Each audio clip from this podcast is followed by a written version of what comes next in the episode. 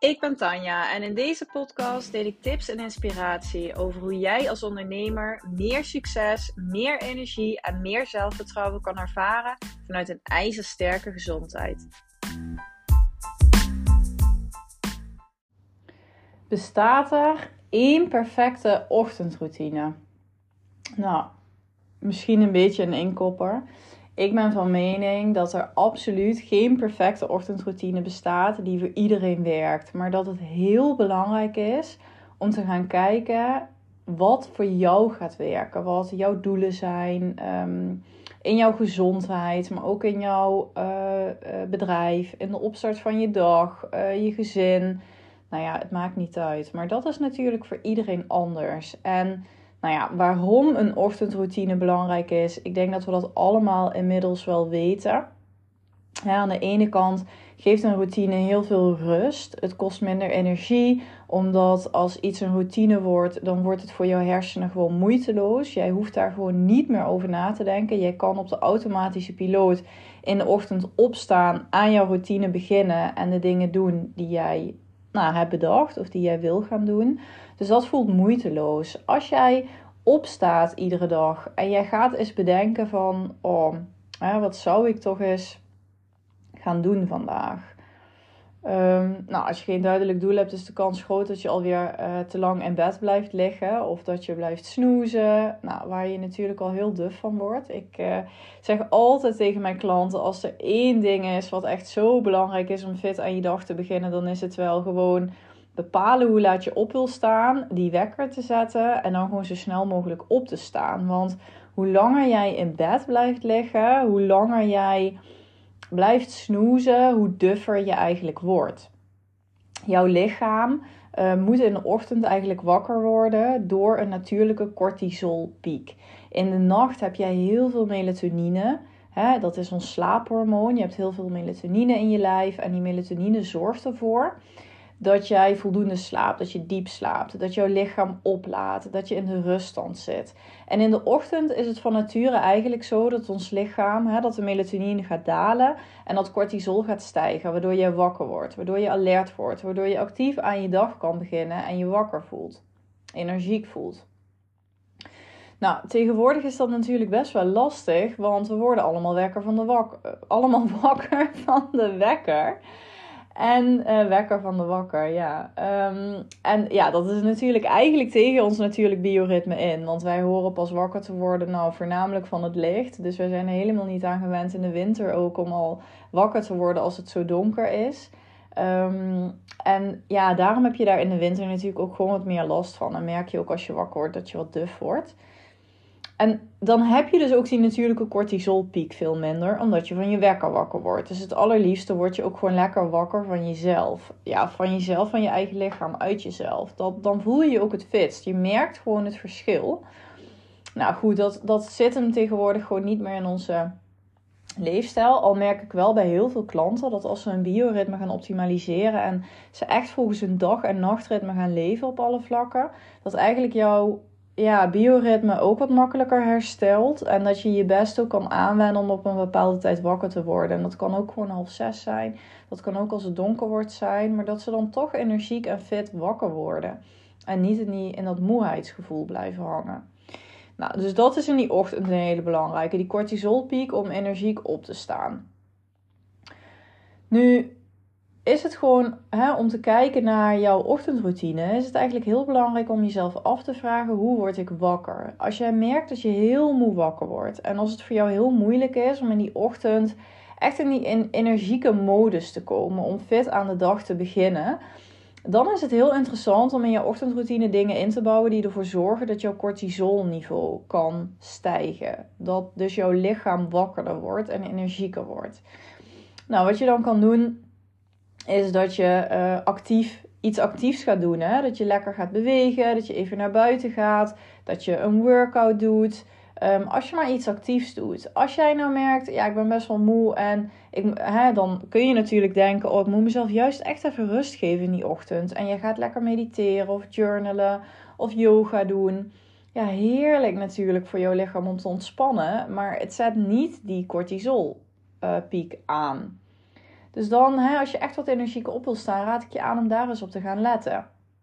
Nou, daglicht doet, uh, geeft ook een enorme cortisolpiek. Dat is echt het seintje voor onze hersenen van, oh ja, de dag is begonnen, we kunnen wakker worden. We zijn echt op dat licht ingesteld. Dus nou, een wake-up light gebruik ik zelf. Vind ik ook een hele fijne manier om al een seintje te geven aan je hersenen van joh, het is licht. En echt door een lichtprikkel wakker te worden. Dat helpt mij ook heel erg. In de zomer, oh, het komt er bijna aan het voorjaar. Echt zo excited om weer lekker in het licht op te staan.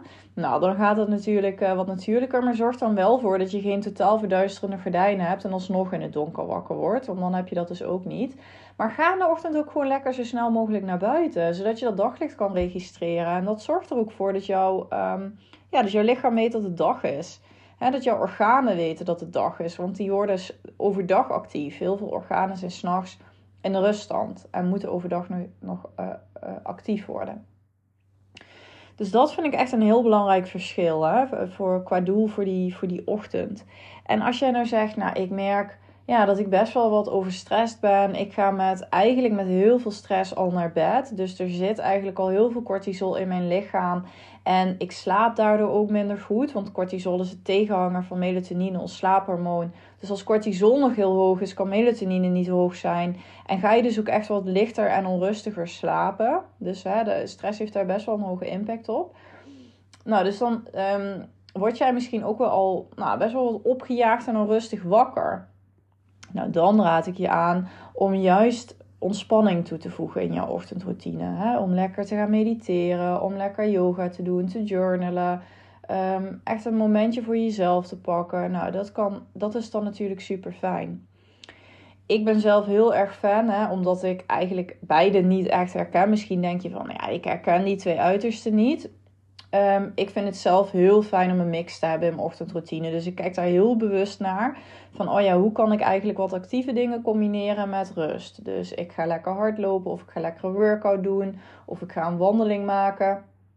Maar ik zorg ook dat ik altijd even meditatie erin heb zitten. Of wat ademhalingsoefeningen. Of nou, dingen die ook even die uh, ruststand bevorderen. Zodat je al niet helemaal um, um, ja, te actief en alert aan de dag begint. Dus dat je lekker die balans hebt. Vind ik zelf heel fijn. Doet mij ook heel veel.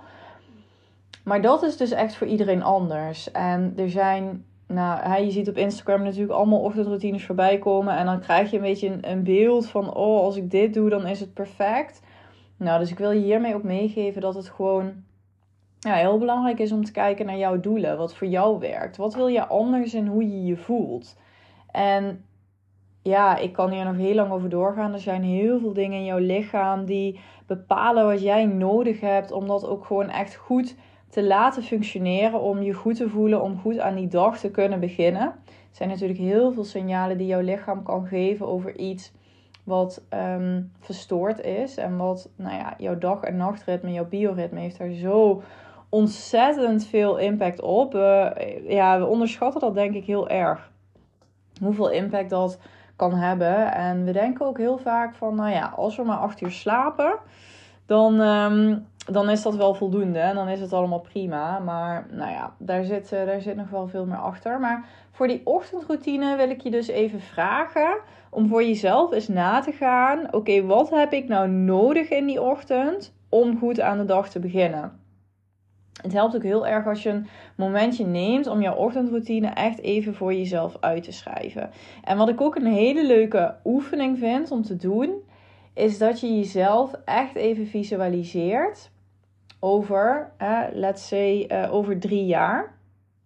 Dat je jezelf echt even voor je ziet. De persoon die haar doelen in jouw bedrijf bereikt heeft. Je hebt vast nog bepaalde dromen of ideeën. Of uh, als je nou eens even denkt aan jezelf over drie jaar, jezelf als CEO in jouw bedrijf. Wat doet hij dan op een dag? Probeer je dat eens even voor te stellen. Hoe staat die persoon op? Die meest succesvolle versie van jou, die al haar dromen heeft bereikt, die ontspannen is in haar business, die de allerleukste klanten heeft, die cursus heeft gelanceerd die ze wil lanceren, die, nou ja, haar business eruit ziet zoals ze dat zou willen. Hoe staat die persoon op? Hoe zie je dat nou voor je? Hoe laat begint hij met werken? Wat heeft hij voor die tijd al gedaan? Um, dat kan voor iedereen anders zijn. Iedereen ziet hierbij natuurlijk een volledig ander beeld. Iedereen vindt andere dingen belangrijk. Um, maakt natuurlijk ook heel veel verschil of je kinderen hebt of, uh, of niet.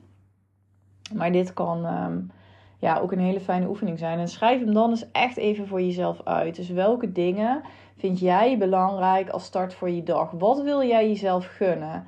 En maak het dan ook niet meteen weer te groot. Want ja, ik merk dat mensen, veel mensen daar ook op afhaken. Dat, nou ja, als je bijvoorbeeld kinderen hebt, dat het al heel lastig is om voor die kinderen uit bed te komen. Nou, wil ik je wel altijd vragen om echt na te denken. Kun je echt niet eerder opstaan of valt er echt niks over te verzinnen? Want vaak kan er veel meer dan dat je denkt, als je maar wil. En als je maar weet waar je het voor doet. Um, maar tijd is natuurlijk een issue. Misschien niet meer bij die CEO-versie over drie jaar. Dus denk ook over hoe je daar kan komen en wat je kan helpen. Um, maar tijd kan een issue zijn en maak het dan heel klein. Al ga jij in de ochtend gewoon maar twee minuten mediteren. Al ga jij maar vijf minuten naar buiten om dat daglicht te zien.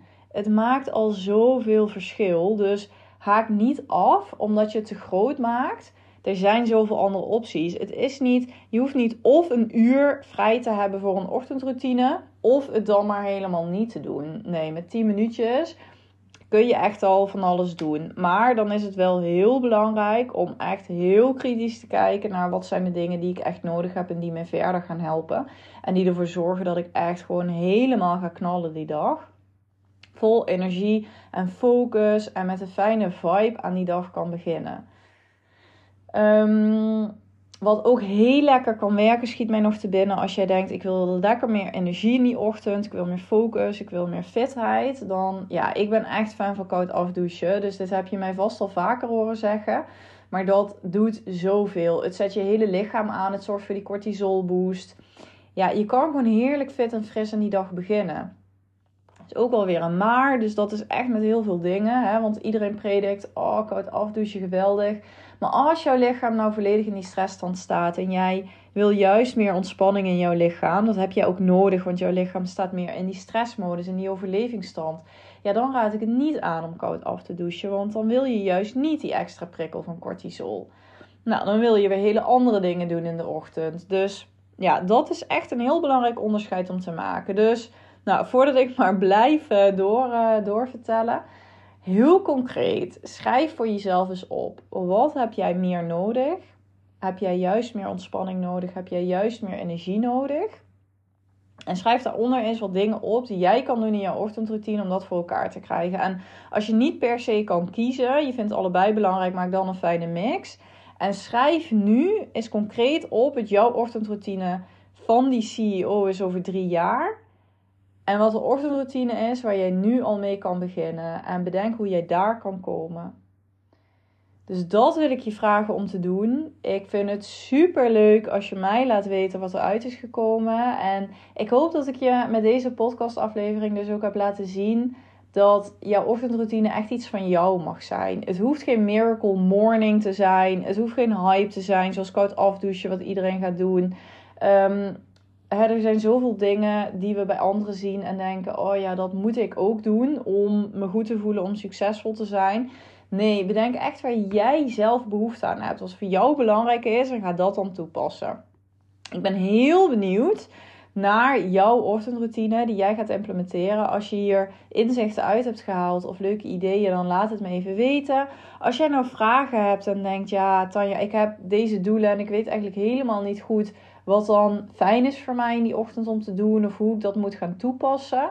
Nou, dan stuur mij even een berichtje op Instagram. Ik vind het echt super leuk om met jou mee te denken en van jou te horen wat jouw doelen zijn. En ja, heel erg bedankt voor het luisteren en ik spreek je in de volgende aflevering.